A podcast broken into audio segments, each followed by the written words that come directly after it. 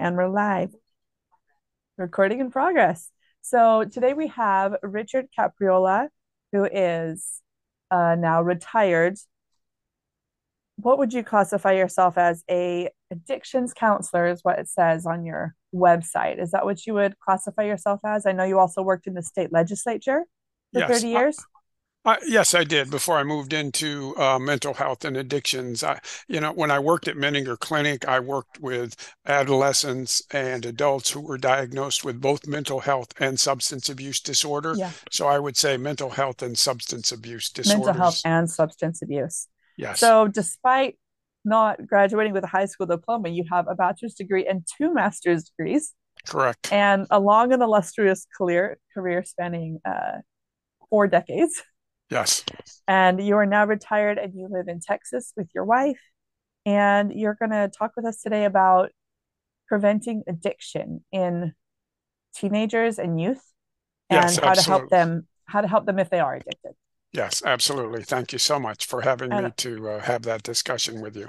I'm so so excited for you to be here. This is something that really concerns me. I have a great love for my for my country, for children, and I really want to prevent as many sad stories as possible when it comes to the drug use, and especially with the overdosing that happens with people who may not know what's in those drugs. A lot of those Mhm. synthetic drugs that you talked about in your book. Um, Richard Capriola wrote The Addicted Child, which is a, a fabulous book. It's a really good, straightforward, um, practical approach to for parents to learn about drug addiction because I know a lot of things like that. Um, I mean, you actually name the drugs, you tell what their nicknames are, you tell how they're ingested, and th- these are things that a lot of parents don't know. And you also have on your website up to date, I guess, updates about the new developments with drugs and how they're Yeah. used and how to and you also talk about how to recognize I I have a ton of questions about your book actually but before we dive into all that um could you just tell us your background how you got started and like where you grew up and how you got started into all of this I'm originally from Illinois, uh, in the Midwest in the United States. Um, went to college in Illinois, uh, both at Western Illinois University and the University of Illinois. Worked in the field of education for the state of Illinois for um, a long time. And then as I transitioned out of that career, I moved into mental health and uh, substance abuse, starting out working in a mental health crisis center. so And I so know how did you go from state legislature to mental health what I, I that switch. I basically retired uh, okay from that career at a very young age uh, because I started working for the state as an intern right after college and then okay worked at the State Board of Education for about 30 years. Uh, so I was fairly young when I was able to retire uh, from that line of work. And uh, I had started out working part time in a mental health crisis center. And then after okay I retired from the state, I moved over and began working uh, pretty much uh, full time, almost full time for the crisis center until I was offered a position as an addictions counselor for Menninger Clinic in Houston, Texas. all I I uh, worked for them for about 11 years, uh, and that's where uh, I did most of my work in mental health and substance abuse for people who have what we call a dual diagnosis. They have a diagnosis of mental health and a diagnosis of substance abuse. So um, I was uh, I was basic basically working as an addictions counselor there for at Menninger Clinic. So in your book, you talked about um, not just substance abuse. You also talked about, oh, I can't remember the phrase of it, um, behavioral, Yes. bad behavioral Yes. abuse. I can't remember what what did you what was the phrase, the actual phrase you called it? These are, Things um, like self-harm and stuff like that. Yeah, these are what we call process addictions. Process.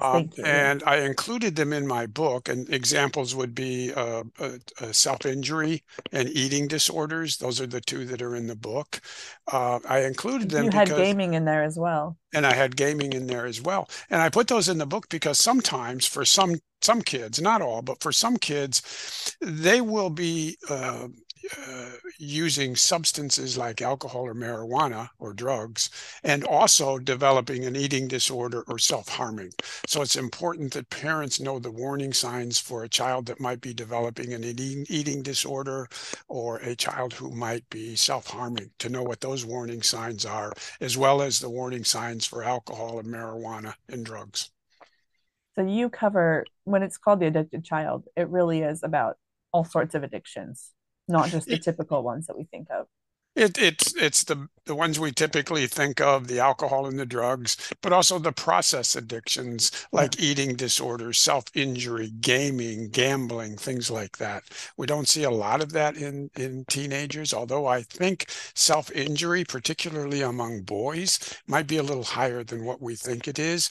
Oh, most oh, really? of the most of the ones that I dealt with were teenage girls. So with the self-injury thing, would that perhaps as well um, exhibit in maybe just a lack of safety of what you would call being aware that you are able to be hurt?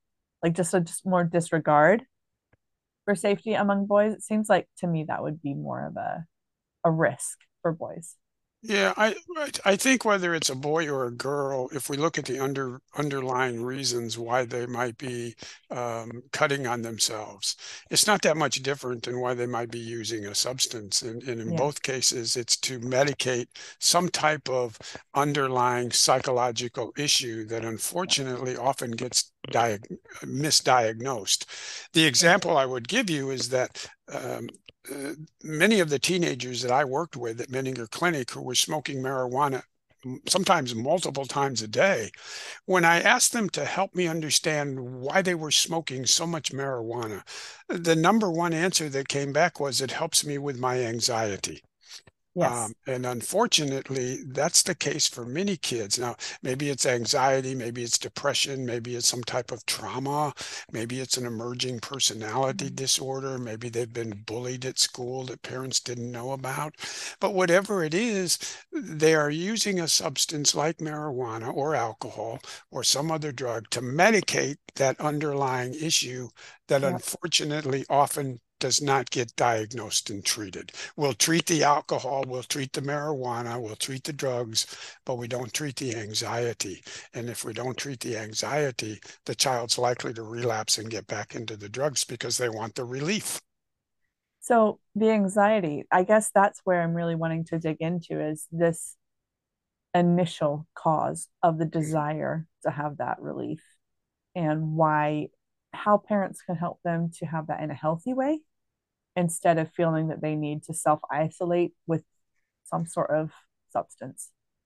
Yeah, I think the first thing parents need to do is to get a good psychological assessment so that they know what they're dealing with. Maybe it is anxiety, but maybe it's maybe it's something else. Maybe it's depression. Maybe it's a, uh, some type of uh, uh, personality disorder that's developing. The way to uncover that is to get a professional psychological assessment so that you can either rule in or rule out whether or not your child is developing or, or dealing with and coping with these underlying issues because if if he or she is you need to have that treated uh, either through medication or perhaps a combination between medication and therapy. So what percentage of kids that you have dealt with did say i'm doing this because i have anxiety and i need to relax um, a very high percentage of them that were smoking marijuana Mm. Uh, but I worked okay. in a uh, but I worked in a psychiatric hospital, so a lot of the kids that were coming to the hospital, the situation had gotten really out of hand. The parents had really were forced into a situation where okay. they had to hospitalize their child. And in many cases, it was a result of not just the drugs, but the underlying mental health issue that was combining with the drugs to force them into a situation where they had to be hospitalized. So that mental health issue is that how is that um, preventatively dealt with? Uh, uh, what what do you think? Well, I guess we'll get to that in a minute. Kind of more more toward the end. I, I want to talk a little bit more more about your book first, just because there was a lot in there that I think would be great for parents to recognize. But I would like also to talk about later on how we can forge a connection or or um, sort of a blockade so that it never comes to that. If yes. that makes sense, comes yes. to the drug use. Um, I first wanted to talk about the chapter on alcohol. I was really interested when you talked about that the alcohol use, if permitted by parents when a person is a teenager or around there, that it you, leads to alcohol abuse, more likely leads to alcohol abuse when they're a bit older. I'd never heard that before. Yeah, that comes from a study where they looked at um, uh, environments where um, parents, for example, would permit their child to drink alcohol at home. Uh, right. It's almost like, well, you can drink it here at home, but I don't want you drinking it away from home. Yeah. and what and what they found out was mm-hmm. in in those type of environments where there's a permissive attitude about the child drinking alcohol at home, when those child when those children left home and went to college, they ended up drinking more alcohol than the children who came from homes where it was more restrictive and not allowed. And I thought it was interesting. I can't remember if it was the smoking or the drinking or if it was both that you said in the book that even if the parent has that behavior and yet they still disapprove of it, there's less likelihood of the child engaging that behavior when they're older. Yes, I think a lot of kids take their cues from parents, and and they may not admit it, but they they they they look up to their parents for guidance. So if you have an environment where it's very clearly made that it's not allowed, it's not it's not you know something to engage in, um, you know, children pay attention to that. You might not think they're listening, you might not think they're paying attention, but it, it it's getting through. it's getting through. Yeah, and they're always just looking and seeing what you do. Yeah, yeah. what should I and, do? Yeah.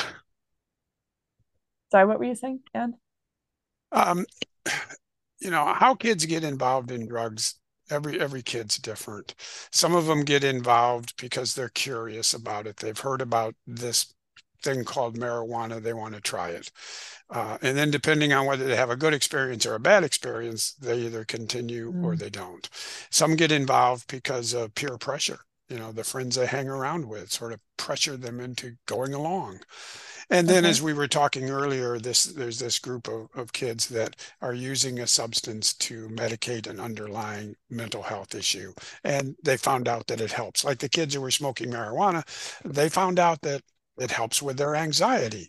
Well, once yeah. they find out something helps with the anxiety, they're more likely to stay with it. What they don't realize is that although it may initially help their anxiety, it has a rebound effect. It'll make the anxiety worse over time so there are so many directions we could go with that. Um, I wanted to ask you about the the way you treated that, but first I wanted to ask you about just going back to the alcohol for a little bit. Um, over here in the UK, there is the legal age limit for having a glass of wine at dinner with your parents is 16 and by age 18 people are just allowed to buy alcohol. Um, so i wondered what your thoughts were about that coming from the states where it's until 21 you're not allowed to drink alcohol at all. Right. So um, just the age difference in that and how it affects brains when people start that social drinking at age 16 well, I think what's important for parents to understand is that regardless of whether their child is 15 or 16 or 18, their brain is not fully developed. Our brains don't become fully developed until around age 24 or 25. So when you start introducing a substance, whether it's a drug like marijuana or it's alcohol, uh, you run the risk of doing damage to that developing brain. And as parents, what we want to do is protect our child and protect our child's brain. Yeah. So I would be very careful, even in European countries, in terms of uh, of allowing that child to drink alcohol. I'm not saying they, they shouldn't do it, but you certainly you, you want to be very careful with you know what they're drinking how much they're drinking and how often they're drinking it may be perfectly legal in those countries but the brain is the same over there as it is in the united states it's it's developing yeah. fair enough fair enough so along with that um and, and the brain developing and then trying to make sure that they don't abuse alcohol, which does easily come about with all that sort of thing. Um, what would you say would be a good guideline for for the parents of where it's a socially acceptable thing to have a glass of wine at dinner at a young age? Would you say don't even go there, or would you say very much restricted? Just for I, you know, I would sorry. say don't even. I would say don't even go there, Okay. uh, because once you introduce it, uh, you really have no control over whether that child's going to continue drinking outside of the home or not. So once you introduce it Mm-hmm. with an attitude of oh, it's okay, uh, you run the risk of it getting out of hand. So just don't even open that door. I wouldn't even open that door. It's too risky. Too risky. Fair enough. I mean, even if it's um, there's a lot of things that we do socially that aren't the best and aren't okay for our bodies. Well, and again, there's a difference between adolescents and adults. Many things which are okay or legal for adults are not necessarily healthy for adolescents because again of their brain. You know here in the united states for example many of the states here have legalized marijuana for adults not for Yeah. kids. But uh, and unfortunately that often leaves to the perception among kids well if it's okay for adults it can't be that bad for me. No that's not necessarily true Yeah. Kind of like um, I think phone use is another similar one. I tried to restrict my children's phone use. I'm like, your brain's not your brain's gonna soak this up a lot more than me being able to say, I have to check my messages. I'm gonna put this down now. You know? and and that's that's a completely different topic in terms of social media and teens but it's an Yeah. important it's an important topic Yeah, I just know that it hits those dopamine pathways as well. yeah You know, and it can absolutely easily lead to addiction. That's what a lot of social media is is actually um, engineered to do. yeah Um, I wanted to ask you as well about the inhalants. yes I know cigarettes have gone down in use, although I have heard they're surging again recently. Um, but also the vaping has become very popular, and a lot of people seem to view it as less harmful than cigarette smoke. Could you break that down for us?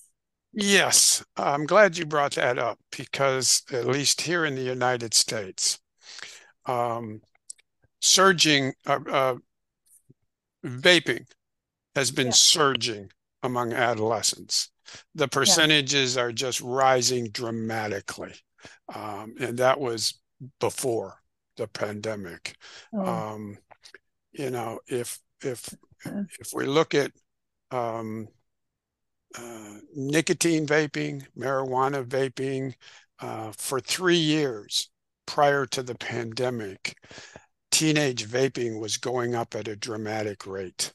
Um, wow. the- a large percentage of teenagers were turning to vaping. Now, cigarette smoking is at a very low level now.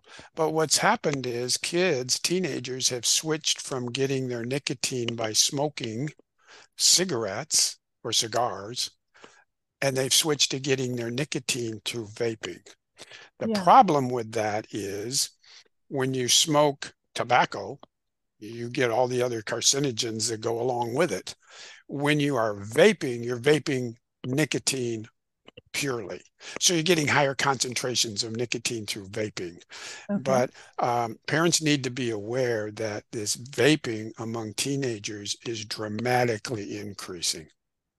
And what are the risks associated with vaping versus traditional cigarette smoking? Well, kids might tell you, for example, that vaping nicotine is safer than smoking cigarettes. Okay. And to a certain extent, they're right because when you smoke cigarettes, you don't get just nicotine, you get hundreds of other carcinogens packed in with the tobacco. You don't get that with the with the vaping. But what you do get is a higher concentration of nicotine, which means it's much more addictive. And whether it's and whether it's uh, smoking cigarettes, cigars, or vaping nicotine, it's all going into your lungs. And there is the risk, uh, you know, in terms of damage that you could be doing over the long term. So Um, what's what's added in with this um, nicotine into the vape? What are the other? I know there are other additives, flavorings, things like that. It, well, it's basically pure nicotine. Doesn't have Okay. a lot of the carcinogens that come along with tobacco. But then there's also flavoring, as you mentioned, uh, that can be added, which is more appealing to kids too. And the other thing which makes it popular among teenagers is it's easy to conceal. You know, you can Yeah. take a vape pen, you can put it in your pocket, you can go to school and you can head off to the to the bathroom and, you know, take a couple of hits while you're in there. Um, and many teachers, as well as parents, they don't know what a vape pen looks like. They've probably never seen one. So So the vape the vape is gonna smell like whatever flavor. So would it just smell like if it's flavored, perf- if it's flavored, otherwise you're you're going to get, you know, the smoke from the vapor. Okay. Um, but you know, the thing be, there's a difference between vaping where you can take maybe two or three hits of it and you're done Right. versus trying to smoke an entire cigarette, which might take you a few minutes. So Yeah. it vaping is, can be very quick, which allows the teenager to get away with it fairly easily. Just slip in, puff puff, Yeah, go. yeah. But the thing, the message to parents is this vaping is becoming more and more of an issue among adolescents as we see the percentage of teenagers turning to vaping, um, you know, increasing significantly. Okay, so I really want to get into why it's bad to vape. Um, so you said there's more nicotine, which makes it more addictive. Yes. Why is what effect does the nicotine have on the body? Why is this so damaging? Well, it, it affects two major organs of the body. First of all, the brain. Like any other drug, nicotine eventually hits your brain. Uh, and when it hits your brain, it runs the risk of doing damage there. But it also affects your lungs too, because you are taking the, the smoke, the vapor, and you're inhaling it into your lungs. Now, you know, it might not do immediate damage, but neither does cigarette smoking either. But if you were to continue to vape, like you can, uh, or were to continue smoking cigarettes, you run the risk of 5, 10, 15, 20 years down the road of potentially having done some severe damage. So has vaping been around long enough for us to see those those Probably not. results? No. Probably not. Um, Okay. you know, but but the message to parents is be aware of this thing called vaping and be aware that it is extremely popular among teenagers and the percentage of kids who are turning to vaping is increasing uh, rapidly. And in your book, you said that vapes can be disguised as USB um, thumb drives. Um, you know, sometimes the vaping pen will hook up to a USB. There's different Okay. ways of concealing it. I, I really think the majority of kids who are vaping are using what's called a vape pen. Looks like a Okay. pen, uh, and it has a cartridge in it It and a looks little. like an ink pen, or Yeah, it it? looks like a it looks like a regular pen, um, except you know you can inhale smoke through it, um, and uh, has an atomizer in it which turns the nicotine into smoke, and then you inhale it. So, you know they're they're small enough so that you could carry them in a purse or you could carry them in your pocket. Well, I've seen um, vape pens, but the ones I've seen are usually a little bit bigger. So I'm I didn't know that there were ones that were narrow enough to just look like a regular pen. It's like any market, you know, you could probably get them in any size and shape and color that you Oh, want. Jeez. Well, thank you for letting us talk about the vaping. That's that's a bit scary that it can be so subtle, you know? Yeah. And yeah, again, we'll get into how to how to prevent them even wanting to do that. Um, I also wanted to ask you about narcotics, and Yeah. I wanted to ask you what the most popular ones are right now, um, what the highest risk that parents would need to watch out for amongst narcotics, and I guess should we include um, over-the-counter narcotics that are prescribed in this, or should we treat that separately? Well, um, I think parents need to be aware that if they have any prescription medications at home, they need to secure them along with alcohol because kids are very clever. They can get into the medicine cabinet and take just a few pills and, you know, either to use themselves or to sell. So if you have any prescription medication, over-the-counter medication, any alcohol, you need to secure it and make sure kids don't have easy access to it. Um, because you you you run the risk of them having, you know, getting a hold of it. Yeah, I Um, remember that story you wrote about um the boy who took the gin and vodka out of the cupboard and filled the rest of the bottle with water so it didn't look like he'd taken any.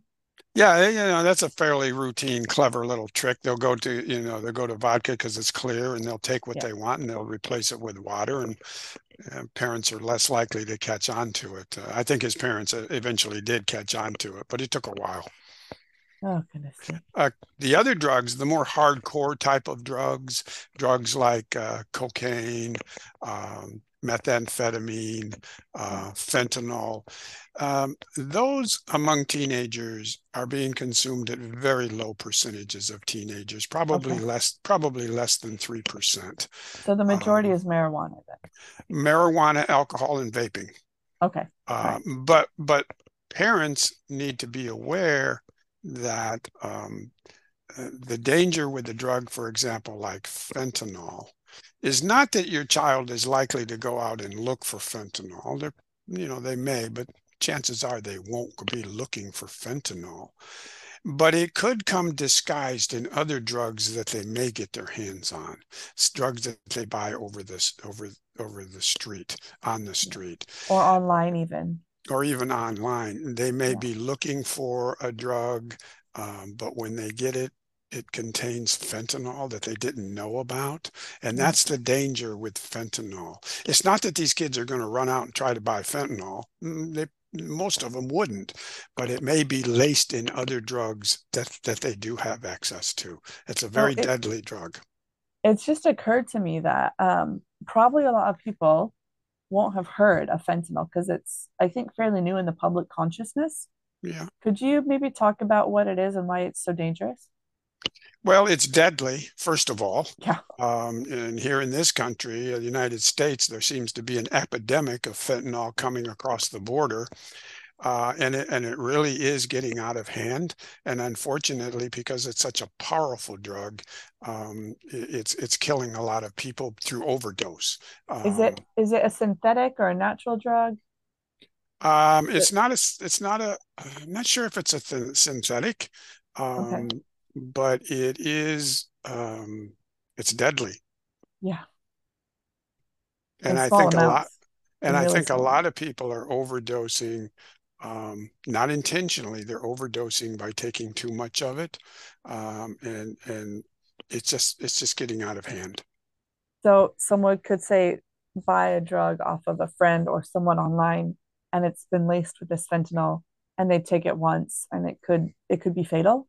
It could be. It could be Oh. because again, you don't know what's in it, you know, and and even drugs that you buy off the street, maybe it's marijuana even that kids might buy off the street. You don't know what's in it uh, unless you unless you're buying this through a dispensary, which is controlled, a legal dispensary. You don't know what's in a street drug. It could be anything. It's Yeah. come down, it's come down through the channel and changed hands so many times that you don't know what it's what it what it really contains. You might think it's safe, but you you really don't know what is in a street drug. It just I guess all these things you're talking about, the fact of children's brains not being developed enough to understand the risk of that and Yeah. that um, they feel this anxiety and they're just wanting to ease it. Just to take that risk just boggles my mind. But I, you know, to take the risk of putting in your mouth or in your body something that you have no idea really where it came from. I mean, To us as adults, that seems Yeah. crazy. But to the ad- but to the adolescent brain, which isn't fully developed and doesn't really have the capability to do abstract reasoning and think through Mm. pros and cons, they're just going to impulsively react. And you know, you know, and and and if somebody gives them a, a drug, they may take it. They may try just to see what it's like. I think that's where we as parents come in to be that guardian, to be like, let's let's block this. Let's not go Yeah. past this. Let's Yeah. that's uh to protect them, really. That's that's our job, is to protect our kids. Yes. Um okay. I had a few more I have so many questions written down for you. Um, I want to let you talk freely, but I also have all these topics that I Oh, That's great. That's great. Good. I wanted to ask you as well about the self-harming, moving in now to those process disorders you were Yeah. discussing earlier. Uh-huh. Um, about how you stop, how you prevent kids from from getting there in the first place. Well, I don't know that you can prevent them from getting there. Um, I, I think it's important to recognize that self-harm, you know, it's a tough concept for parents. Why, why would any kid cut themselves? Yeah, you it. you talked about like a self-loathing Yeah, well, the, the, it, it might be hard, it might be hard for people to understand, but when a child cuts on themselves, for example, they're getting relief. Okay. We think it hurts, but if you talk to them, you find out that what they're doing is they're trying to get relief from some type of an emotional distress. And they have learned that the cutting uh, or the burning or whatever they're doing actually gives them relief from that intolerable thought, feeling, or memory. And once it, they sorry, experience that, once they experience that relief, then they latch onto it because it helps. Kids are no different okay. than adults. If we have an intolerable thought, feeling, or memory, we're not built to just set with that. We want to get rid of it. Same thing with kids. And unfortunately, in too many kids are finding that relief is in the form of alcohol, drugs, or cutting. Um, is it true that cutting stimulates an endorphin release? Yes, it does. Yeah. Okay. And you know, uh, like a like dopamine, for example, Yeah. uh, and that's why they will report to you that it really doesn't hurt. It gives them relief, and that's a relief is what they're after. And as I So described it, it's a it, sort of innate drug they're releasing. it is in a way. Yeah, I, I think it if you get the same effect of dopamine in the brain that you would get from from a drug, sort of like a high. Wow. Um, and, and the thing is, kids are very clever at being able to hide their self-injury. So it's hard for parents to pick up on it because they'll do it in areas of the body that aren't visible. You know, they'll do it on their stomach, they'll do it on their thighs, uh, they'll do it in areas that uh, a parent might not notice. So I have some tips in my book on things that you can look for. Yes, yes, I actually wanted to talk about that. I wanted to, um, after we talk sort of about the different things, to talk about. It was funny because as I was going through a lot of the um the things to look for overlapped. You know, there were a lot of very similar similar behaviors, I guess would yeah. be the word. Um, so I wanted to ask as well though, with that um with the self-harm, is it I, I was thinking it'd almost be better to if they're looking for an endorphin release or um that sort of thing. For me, the first thing that comes to mind is exercise, you know, going and doing something healthy. And if that's something parents could or could is part of treatment plans, if you guys do that as part of a treatment plan, like let's find a better way for your body to release these endorphins that you need. Well, it, you know, a, a good treatment program will address nutrition, eating Mm-hmm. habits, and exercise, all of which are important. Um, and if your child's not in a treatment plan, you as a parent can arrange for those too. Exercise programs, uh, get them involved in a gym, get them involved in, in Yeah. some type of sports activity if they're willing, uh, good nutrition. Uh, but you still have to un still have to address the underlying psychological reason Yeah, why that child is cutting. That has of to course. be that has to be diagnosed and it has to be, you know, treated. And is that the same underlying causes that you would find with an addiction like gaming or eating disorders? Uh, it may be for eating disorders. Okay. Um, you know, it may not be for gaming. That's an, completely different issue. Uh, Okay. but it but it might be for eating disorders. Again, regardless of, of, of what your child is coping with. And, and, and these are coping skills, really. Yeah. They're unhealthy, potentially addictive coping skills. You need to find out what is your child trying to cope with? What's the underlying reason? Um, you know, in too many cases, we easily identify that the child's using marijuana. Okay. And then we treat the marijuana, but we haven't dug underneath the surface to figure out that this kid is using marijuana because he's struggling with uh, with anxiety or he's or he's got some type of depression and that doesn't get treated. Well, Well, yeah, if that's not treated, they'll just find another coping mechanism. they'll find another coping mechanism or they'll relapse and get back into say Yeah. using marijuana again. It's it uh, Yeah. unfortunately it it might be something that just repeats itself. So the last one to talk about in this process disorders, I suppose, since we've talked about the um, the self-harm and the eating disorder kind of in that same category a little bit. But what about um, the gaming? We said that's a different. Yeah, I I did not really see that many adolescents that were dealing with what we would call a gaming addiction. Okay. Um, the ones I did see were boys, not girls. They tended to be very young. Um, but I don't really think that um, that it's a high percentage of kids. Now, if you notice that your kid is spending a lot of time gaming and staying up until two, three o'clock in the morning and not getting their schoolwork done, then yeah, it's a big issue for you. And you need to address it by putting limitations on their ability to spend so much time gaming. And is there also an underlying psychological or mental health um, there there could be there could be and okay. and you know i would also get an assessment done a professional assessment done um, that may either rule in or rule out whether or not maybe there's an underlying issue that your child is using the gaming to cope with. Okay.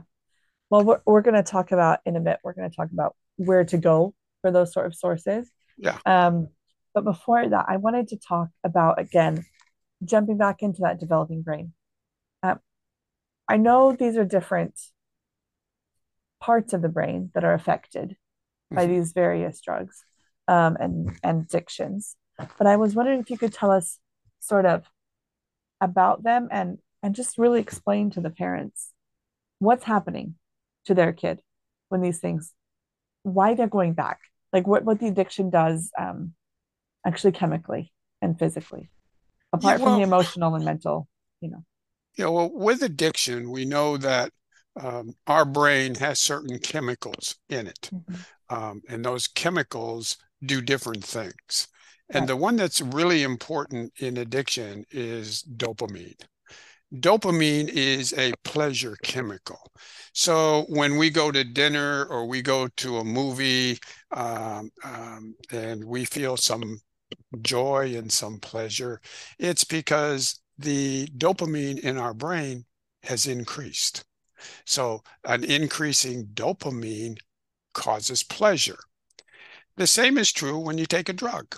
Dr- these drugs affect dopamine in the brain, yeah. so that when uh, a, per- child, an adult, uh, is using a drug, there's a spike in dopamine in the brain. That's the pleasure that comes from using a drug. Now, in time, what happens is our brain adjusts to that and we develop what's called tolerance so that um, more and more of the substance is needed to get the pleasure that we're seeking um, you know you might you might get a high say by taking one pill and it gets you high because of the dopamine increase. Yeah. And then after a while, you notice one pill doesn't give you that high anymore. So what do you do? You go to two pills, you get more dopamine, and eventually three pills, and then four pills. Um, but the pleasure that's coming from a drug, whether it's a child, teenager, or an adult, is because of that rise in dopamine in the brain, which is the pleasure chemical that the teenager is trying to get or the adult is trying to get. So, eating food in and of itself is not a bad thing, right? No, we have to have food. Bodies. We have to eat to live. Exactly. Uh, and so we... having having a dopamine release in your brain is is normal. It is normal. So, but obviously excessive and, and the built up tolerance is not normal. But what is the damage that is done to other parts of your of your brain and your body by these chemicals? Yeah. Well, you sort of hit on one of the keys is that, you know, an increase in dopamine is pleasure and we like mm-hmm. pleasure. Um, the problem is that drugs cause huge surges of dopamine, far more than the brain was built to handle. So it's abnormal. So, it's very abnormal. That you know, we go to a movie, we go on a date, whatever it is, our, yeah. our dopamine increases, we feel pleasure. That's not the same as drugs. Drugs give a person a huge amount of dopamine. It's almost like a rush of dopamine, um, okay. and uh, and that's that's the primary issue with these drugs. They all affect the dopamine in the brain to cause a surge of dopamine. Now, when I was working with teenagers that were smoking marijuana, we would do some psychological testing on these young men and women. Okay. And they were all very bright. Many of them had superior IQs, very high IQs. These are very bright young men and women. But when the psychological test came back, and these are kids that were smoking a lot of marijuana, what I noticed from the testing was that the processing speed of the brain was below average. The brain just wasn't clicking along the way it should. Sorry, below below their own average or below average in general? Below the average of what it should have been for their age. Wow. And so the processing speed was slower than what it should have been. Mm-hmm. The short term memory was impaired. They just okay. weren't able to hold on to things as well. And of course, their motivation wasn't very good either. So, yeah. as a parent, you might not notice these subtle changes going on in the brain. You're not going to notice that there's a difference in your child's processing speed of their brain. That's uncovered through testing. Uh, it's not necessarily observable unless it's really bad. And the mm-hmm. short term memory, you may catch on to that. But again, this points to the need of if you suspect your child is using a substance, you should get a psychological assessment done uh, to uncover if any of these other issues are going on that need to be dealt with and treated. So that marijuana that has the THC in it is addictive. Yes. Um, is the THC? I guess I'm what I'm wondering is beyond creating an addiction, what does it actually damage in the body? Um, potentially the lungs and the brain. Okay. Uh, because you're introducing a foreign subject, uh, substance okay. into both of those. And, and the other thing is that the THC that's around these days is not like the THC that was around in the 60s, okay. um, because the THC content back in the 60s was around 2 to 3%. 2 okay. to 3%. Today it gets it gets 40, 50, 60%. So the marijuana that's out there today is much more powerful than the marijuana, say, that your parents or your grandparents might have been smoking in the 60s. Oh, wow. That's a huge increase. That's and, what, and, 20 and times? A, and a lot of it is um, it, where it's legal, a lot of it is grown um, hydroponically. A lot of it is grown with a lot of scientific effort. So it's being cultivated to have these higher levels of THC in it. Okay. But, um, you know, some parents, for example, and grandparents that might have grown up in the 60s and were smoking marijuana, they were smoking marijuana with a 2% THC or a 3% okay. THC. They need to recognize that that's not the marijuana these kids today are smoking. So called the same thing, but not the same thing chemically. It's much more potent. Yeah kidding. Much That's more. A lot. That's a dramatic increase. Uh, huge. Is that like what two thousand percent or something? I can't, that's insane. Yeah. insane. So, okay. Wow. Sorry, I'm just trying to wrap my head around that. the bottom line is that marijuana is a lot more powerful these days than what it's been in the past. Yeah. And and yet kids are taking it to relax, just to feel at a baseline normal.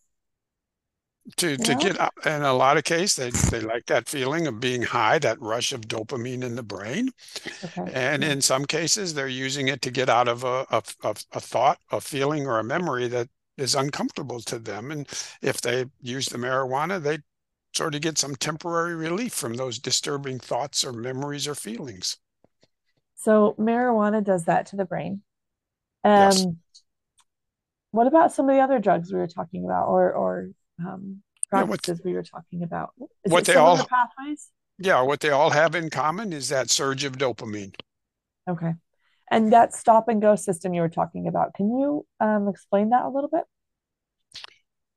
Well, um, I'm not sure how I explained that in the book. There's a, but, a, system that inhibits you and says this is going to be bad later. You don't want to do this, but then that pleasure system, that dopamine says, "Go for it, do it." It felt good. Yeah, it, it's almost like the brain is competing against itself. Mm. You know there's a there's a stop system which says okay you really don't want to do this. And then you have the go system which is fueled by dopamine and that sort of overrides the stop system and that sort of works in with it with it with a child being able to to use the substance. Oh goodness. And so it just it just takes over. It it does as the uh, uh as the tolerance for the substance builds and the child or the adult is not getting the pleasure that they used to get so they up the dosage yeah. um, and then that has to continue um, uh, and, and and oftentimes um, leads to them getting severely addicted. Oh goodness. Um, this may be a little bit off topic but did you ever deal with or see caffeine addiction um, I did not uh, see okay. very much caffeine addiction, but again, I'm dealing with the adolescent population. Yeah. Uh, you, you, may see that a lot more in the adult population, but even among our adult patients, I did not see a lot of, of caffeine. They, they were in for much more serious drug use than, yeah, than caffeine. That's fair enough. I just know that some people do get that, you know, caffeine addiction. So I wasn't sure to what extent it was. You can become addicted to anything, you know, because what is it? It's just basically compulsive use. Yeah. Uh, you can see it with gambling. You can see it with uh, sex. You can see it with uh, uh gaming. Um, you can see it any any any behavior any behavior can become addictive. And is it the official term was substance abuse disorder? Sub, substance use disorder substance use disorder. We've we've disorder. we've renamed it from uh, abuse and dependency to now being called a substance use disorder, which can be uh, either mild, moderate, or severe. Severe, yeah. yeah. Okay. Well, um, I was hoping you could also tell us about moving on to those um, symptoms, what to watch for, what parents should watch for. You know that that's such an important reason as to why I wrote my book yeah. Um, i would sit across every chapter it was like it had this whole bullet point. Watch yeah. for this watch for this. These are the symptoms. And at that yeah. point get them assessed. You know? i would sit across from parents and i would go through their child's history of using substances. How old, how young they were how old were they when they started what drugs or alcohol were they using how often were they using and give them a diagnosis of a substance use disorder. And when i looked at them and they looked at me and I'd finished, they would look across and they would say, I had no idea this was going on. Oh. Or if they did suspect their child was using a substance, they might say, I sort of thought something was going on, but I didn't think it was this bad. And these are good parents. These were very good parents doing the best job they can. Oh. They missed the warning signs because nobody told them what to look for. Okay. And that was the motivation for me writing this book to help parents know what to look for, know what to do, yeah. feel less paranoid and more confident that if they have to deal with this issue, they hope they don't, but if they do have to deal with this issue, they feel more confident that they're prepared to deal with it and they know what to do. Um, so my message to parents is aside from buy the book uh, yeah. my message to parents is look for the warning signs. And as a general rule i have the specific warning signs in my in my book but as a warn as, as a general rule what i say to parents is pay attention to the changes you see in your child.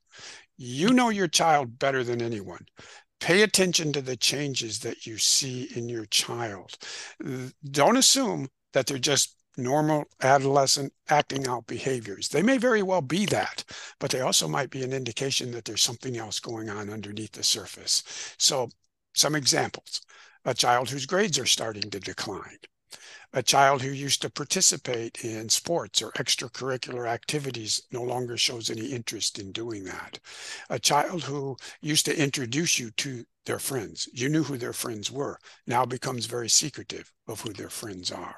And then obviously, if you uh, notice any strange odors or any paraphernalia around the house, those are those are obvious signs. Um, so if if you are concerned as a parent what what should you do? What's the first thing you should do? The first thing you should do is have a discussion with your child. Uh, and and by that I mean you don't want to accuse the child. You don't want to threaten the child. You don't want to punish the child. You want to come at this discussion with an inquiring point of view and keep the focus on you. I'm noticing these things and they concern me. Can you help me understand why I feel this way? I suspect you've been smoking marijuana because of this and that. Can you help me understand why I'm concerned about what's been going on? So you keep the focus on you not on the child. And you invite the child into a discussion about what your concerns are. Now, that's a discussion that's likely to go one of two ways. It's either going to blow up and the child's going to become argumentative and angry, or you might learn a few things. But regardless of how that initial discussion or, or goes, if you're still concerned, you need to move to get the assessments done that I recommend in my book. And as well, I remember you mentioned that um, like that one girl that made the edible marijuana brownies and then the dog ate them. Yeah. she told um, her parents when they saw the dog sleeping in the middle of the day, she said, "Oh, I took him took him on a long walk and tired him out." and and also teenagers are just really good at hiding stuff. Yeah, they're so, clever. would you also have maybe a third outcome of of that conversation where they maybe deceive or gaslight you know, be like, oh, what are you talking about? That's just, you know. Yeah, that's sort of what I meant when I said it's likely to blow up. I mean, okay. you know, they they may get angry, they may not get angry, uh, they may get defensive, they just might outright deny everything and say, "No, I'm, I haven't been doing anything," and that's why I said, as a parent, if you're concerned, have that initial discussion, see how it goes, and then okay. get the assessments done that I recommend in my book. Get the professional uh, assessments and advice so that as a parent, you either rule in or rule out what's going on and then get some advice on what to do next. So, what would you say to a parent who's concerned about damaging their relationship with a child with false accusation? Your first responsibility is to keep your child safe. That overrides everything else. Yes, okay. the child's, you know, I, when I was working at Menninger Clinic, I never met a teenager who voluntarily wanted to come into the hospital. Most of them came in yelling and screaming and angry and argumentative, and they mm. hated their parents. But after a couple of weeks, as they settled into the program, that sort of went down and they got involved in the program, and a lot of them did exceptionally well. So, as a parent, your obligation is to keep your child safe and to yeah. do what needs to be done to keep that child safe. They're not going to want to get an assessment done they're not going to want to go to counseling and they're sure not going to want to go to treatment. But what's your alternative? Allow them to continue to struggle, allow them to continue to, to, to use substances. That's not a reasonable expectation. And, and these are hard decisions that parents have to make. They really struggle with them. They're painful. Um, you know, you know, telling your child they have to go to counseling, telling your child they have to get assessments done telling your child you're going to put them into a treatment program or a residential treatment program. Those are not easy things to do. No. But as a parent, those are things that sometimes we're called on to keep our kids safe. So once they get into that assessment, once they, once they start that process, what does it look like? Well, um, basically, a lot of it will involve some type of testing. When I did addictions assessment, there was a test that I would give a child, and the results helped me narrow down whether they had an addiction or not, or whether they had a substance use disorder and whether it was mild, moderate, or severe. So depending on, you know, whether it's an addictions assessment, a psychological assessment, a neuropsychological assessment, the professional has a number of tools that they can use to to assess what's going on with your child. And and all of which is geared to coming out to either rule in or rule out if there's a diagnosis. And then if there is a diagnosis the next step is a treatment plan. What should you as, as a parent do? What's next? Some kids will do very well in an outpatient program Some will do very well in what we call an intensive outpatient program where they see somebody maybe two or three times a week. And then for some kids, uh, not all, but for some kids, they will do very well in what's called a residential program. These tend to be kids who have very serious substance abuse issues and very serious psychological issues. They will do much better in a longer term residential program. I'm just trying to think of the most common scenario that you encountered. Would that be the marijuana and anxiety? Among uh, among many of the teenagers, in terms mm. of substances, it was marijuana and alcohol. Marijuana. In terms of in, in terms of psychological disorders, um, it was anxiety, some depression, but a lot of emerging personality disorders. Um, okay. Things like maybe uh, early early signs of an emerging schizophrenia or some other type of personality disorder. Maybe it's a um, you know an, uh, some type of behavioral disorder that was developing. Um, uh, but again, this I worked in a psychiatric hospital, so we were seeing the more severe cases. Um, right. Um, and, a, and a lot of teenagers, it it might be as simple as they're struggling with anxiety, or maybe maybe uh, maybe they're feeling somewhat depressed. Uh, in which case, that child probably is is going to need some help either with medication or counseling. So would that be an outpatient or an intensive outpatient? Depending on the severity of, of the diagnosis, it could be either. Um, okay. If, you know, a lot of cases, kids will do very well in an outpatient program where they might see somebody once or twice a week. Uh, but the more severe the issues and the more complex the issues, and by that I mean substance abuse and mental health, the more severe and the more complex the issues are, the diagnoses are, the more likely that child is going to move up the scale to um, to either intensive outpatient or residential if it's a really severe issue that they're coping with. Okay. Yeah, that's really good to give sort of an idea of. I'd, I'd like to help the most, the broadest swath of people and kind of get an idea of what the most common, um, I hate to say common because it's not common, but you know, the most uh, wide range. The most frequent, the most frequent would probably be the outpatient program.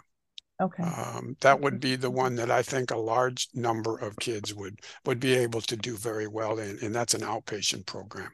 And what does that look like? That's that's where a child might be uh, meeting with a counselor, uh, maybe once a week, maybe uh, a couple of times a week, uh, and then you know as they start to show improvement, it gets scaled down. Um, okay. If if the issue is a little bit more severe, they would be in an, in an intensive outpatient program where the difference is instead of meeting with a counselor maybe once a week, they might meet with them two or three times a week. It's just more intensive. Okay, so you just step up the access to the step up health. the access based upon the severity of the problem.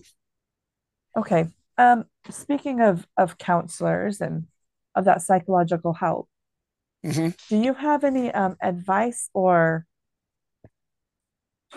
experience or, or what would you say to parents who find out that their child has this addiction and they're just racked with guilt? Because i know women often yeah. we just carry around guilt for things. We said i'm their mother. I should have prevented this. I should have why didn't i? How didn't i see this? Xyz what i think what would you advise for the moms like that?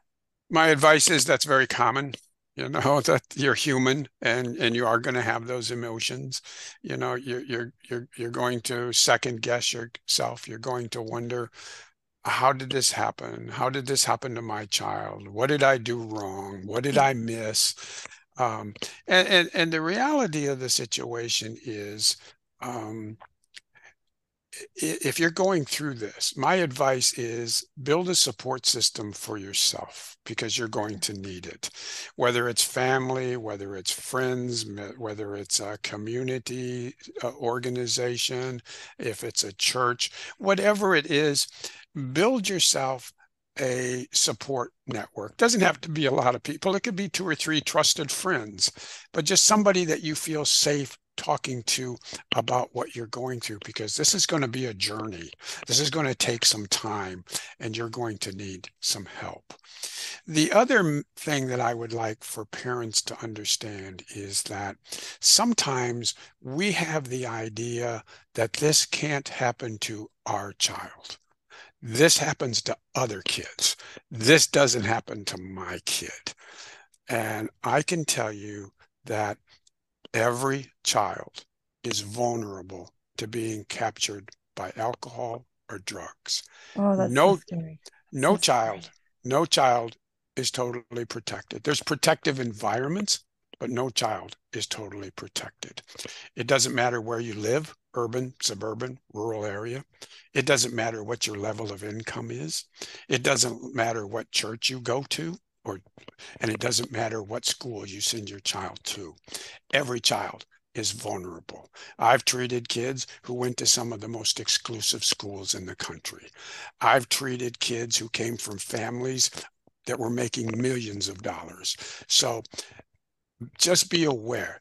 Don't become paranoid about this. You know, don't become paranoid about it. What you want to do is you want to um, feel prepared. You want to know mm-hmm. what the warning signs are. It's like anything else. If you know what the warning signs are, whether it's addiction or a medical issue, you're much more likely to catch it early on and you're yeah. much more likely to get treatment and resolve it. So, parents, don't become paranoid about this. Become knowledgeable about it. Knowledge is power. The more you know, the less afraid and paranoid you'll be.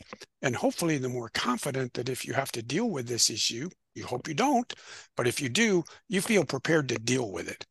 Yeah. I, I that brought to mind a thought of um, you know how well as women we're taught taught like how to check for breast cancer, we're taught, like you said, to be aware, how to see yeah. signs of things right. like this. Um, is there a way to create, or how would you suggest creating a culture in the home where this is something we talked about talk about openly. We say, you know, these are we say these are drugs that not not that we're trying to advertise them, but say, you know, these drugs exist. This is what they do to you, and and create a culture where it's like it's not some secretive, shameful thing. Yeah, it's shining a light on it, I suppose. I don't know. No, I think that's an excellent thought because you want to have open discussions about these issues. Um, some parents don't want to have the discussion about sex. You know, mm-hmm. uh, some parents don't want to have the discussion about drugs. Uh, it's almost as if, well, I talk about it, it's probably going to happen. No, if you don't talk about it, it's probably going to happen or it may happen. But you want to develop these conversations with your child in an open and honest way. You want to hopefully have discussions where you're getting their input, you're getting their feedback. Don't just tell them marijuana is bad. They don't believe that. Tell them what you think about marijuana. Tell them you're concerned about marijuana. And they ask, well, why are you concerned? Tell them about the brain. You know, tell them you're concerned about the developing brain and, and teach them about the brain and try to open up those conversations. Um, yeah. Well, they're, they're, sorry, they're just, not, they're not before lectures. we carry on with that, sorry, just speaking of which, could you just tell um, again what you told me before we started recording about the difference that made to the to the people you were working with? You explained yes. the yeah. When when I was working with teenagers, um, it didn't do me any good to tell them drugs are illegal. They didn't care. Uh, it didn't tell them do it didn't do me any good to to tell them that drugs were bad for them because they didn't believe it. And it didn't do me any good to tell them, well, if you keep using these drugs, you might not graduate from high school, you might not go to college, and you might not get a job because they didn't believe any of that. So, what did capture their attention?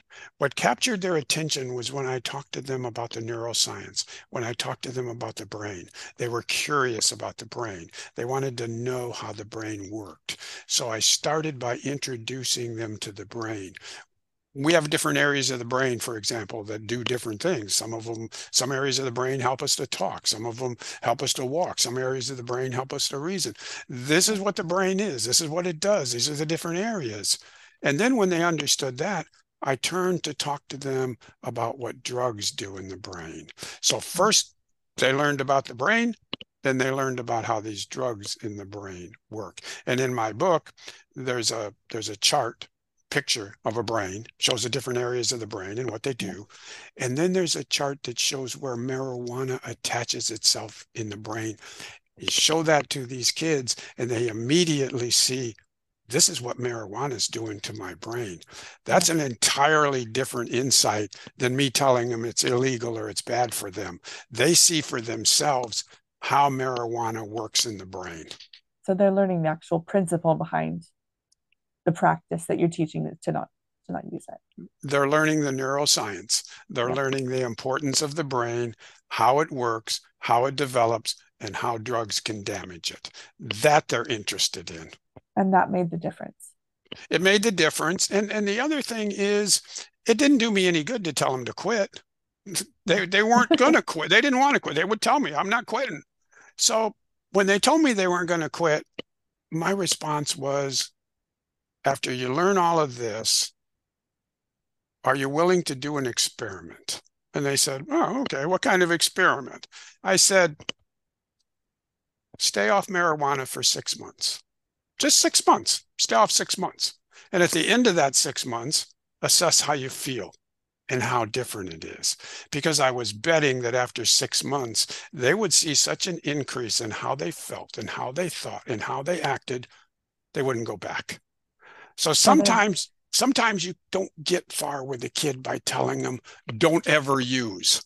yeah. You might be better off by saying, let's negotiate a time period where you won't use three months, six months, whatever it was. And then we'll reassess how you feel after that. They're much more likely to give that a chance. So they're in control of it. they're well. in con- they're in control of it. It's not some forever type of proposition like yeah. never smoke again. They can't wrap their head around that. They, that, that, that doesn't compute with them. Right. But have them negotiate a time period you know you you would wish they'd never use that's the goal but yeah. you may have to start out by compromising and saying let's work a time period when we agree you won't use three months six months and then we'll reassess it hopefully they're going to feel so much better after that three or six months um, you know that they won't go back to using now that also assumes that if they're using the marijuana to treat anxiety that you're getting the anxiety treated because if okay. you don't treat the anxiety they may not even be able to stay off three days, much less three months. Right. Well, that's fair enough. But it sounds like it'd be a really successful two pronged approach to that. Yes. It it you know it it's it's a realistic approach. Yeah. Because like I said, telling them drugs are bad, telling them drugs are illegal, that goes right over their head. They don't care. They don't even listen, and they'll shut you off. Uh, yeah. You have to you have to approach it from something that captures their attention, and that's sometimes the neuroscience. So, would you advise parents having that discussion with their kids before drugs even become an issue? Absolutely. In fact, I would, depending on the age of your child, if you have a child in elementary school, teach them about the neuroscience, not the okay. drugs. No, don't teach them about drugs. If they're in like fourth, fifth, sixth grade, whatever it is, they're very young. They're inquisitive. They want to know things. Teach them about the brain. Get that concept into their head about the brain. Teach them what the brain is. Teach them what the brain does. Teach them what the different areas of the brain do. Impress upon them that their brain needs to be protected and is very vulnerable. And then as they move into middle school, once they have the understanding of the brain in elementary school, once they move into middle school and high school, then you can introduce drugs and how they affect the brain. So, first, you want the child to have a clear understanding of the importance of protecting the brain and what it does. Once they have that, you can introduce the drugs and say, now that we know about the brain, let's look at what drugs do to the brain and educate them about that. That that is so smart. I have never even thought of doing that with my kids, of teaching. I, I've taught them about all sorts of different parts of the anatomy. We, I mean, I actually have an anatomy book but mm-hmm. where we'll look at like muscles and, and yeah. things like that. But I don't think I've ever thought, let's dive into regions of the brain. I personally find it fascinating. And they do too. And and my guess is kids will too, because they're naturally curious. They want to learn. So let's teach them about the brain, and then let's introduce how drugs work in the brain. I love that. That's such a good idea. Is there are there any other preventative things that you would suggest for parents to do? Um, well, well, we've talked about we talked about not letting them have access to alcohol um, in the home, yeah, or uh, medication, right? Prescribed medication at home. Um, we've talked about teaching them the neuroscience, right? Is there anything else that you would suggest? Uh, what we talked about earlier, and that is work on developing good communications with your child. And, and by that, I mean listening skills. We're, we're pretty good when we talk with each other of hearing what we say you know so when we're talking to our child we're, we're pretty good at hearing their words. We're not so good at list, at hearing the feelings behind those words. And that's a skill that every parent can practice and every parent can learn. It takes a little bit of time takes a little bit of work but you can develop a skill where you are picking up on your child's um, feelings not just their words but their feelings.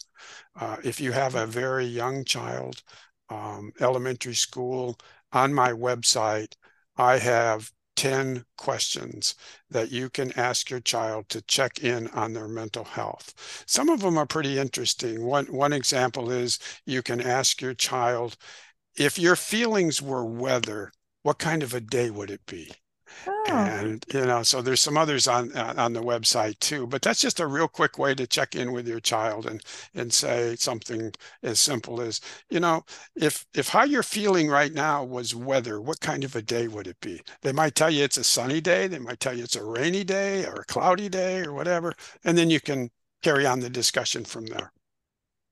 I never thought of that either. That's a really good question, though. It just yeah. simplifies it. It does. It distills it. Um, okay, so I have another question. What if you have a lot of kids and life is very, very busy and um, you don't always have time to do those one-on-one connections? Is that perhaps offset a lot or or at all by the amount of interaction they have and the fact that they have other siblings? Do you do you see more use or less use, or does it not matter the amount of siblings in a family? I think it complicates the issue. I think it makes more of a challenge for parents. Uh, mm-hmm. I think a lot depends on the age difference between those siblings. Okay. Um, obviously, if they're close together, that's one issue. If they're five, six, seven years apart, that makes a different uh, dynamic. So, yeah. but but and and you know each child is different. Uh, you may have a child that's struggling with anxiety. You might have another one who has adhd um, so you know it definitely complicates the the the, the issue and the struggle for parents to to deal with all of that. But the principles are still the same. Okay. That's fair enough. It's a good it's a good idea i think to uh I think it's a matter you'd have to prioritize to consciously say, "Hey, I'm going to check in with my kids and ask yeah. them the weather question or some and of life, the other questions." And life gets very busy, uh, yeah. and you know it gets very hectic. Um, and but it just takes some practice to be able to make it a priority and to do it every once. Check, like you say, check in with your child every once in a while, well, and pay attention to the changes that you see in any of your children. Yeah, to be aware of that. To yes. be watchful. I suppose. Right. Yes. Man, I feel like there's a lot more, um, like all the questions or all the the 10 questions on your website and everything. So what I think we'll do is we'll just link that in the show notes and people can go and, and pull them off of there. Okay, great. Have them online. So they can because I don't think they'd remember remember them all if we just listed them. No, if they go to the website, give them a link. If they go to the website, um, they'll see a number of blog articles, and okay. one of those blog articles uh, is these questions. Oh, that's so good. Okay, well, I am really appreciative of your time. Thank you so well, much. Thank you. Um, thank you. Yeah. I'm gonna I'm gonna do some of these things that you've been mentioning. I okay. haven't thought of them before. It's really quite good. Well, if you uh, if you get any questions from your audience, I don't know if you hear from them from time to time, or family or friends, and they come up with questions that maybe we haven't talked about or they would like for us to talk about, just reach out. Let me know. I'll be glad to come back and uh, and talk again and address any issues that um, perhaps your friends or family might bring up that we didn't get to today. Yeah, I th- I think I might have my own actually after this as well. okay. All right. Well, thank you so much. I really appreciate your time. Um, everybody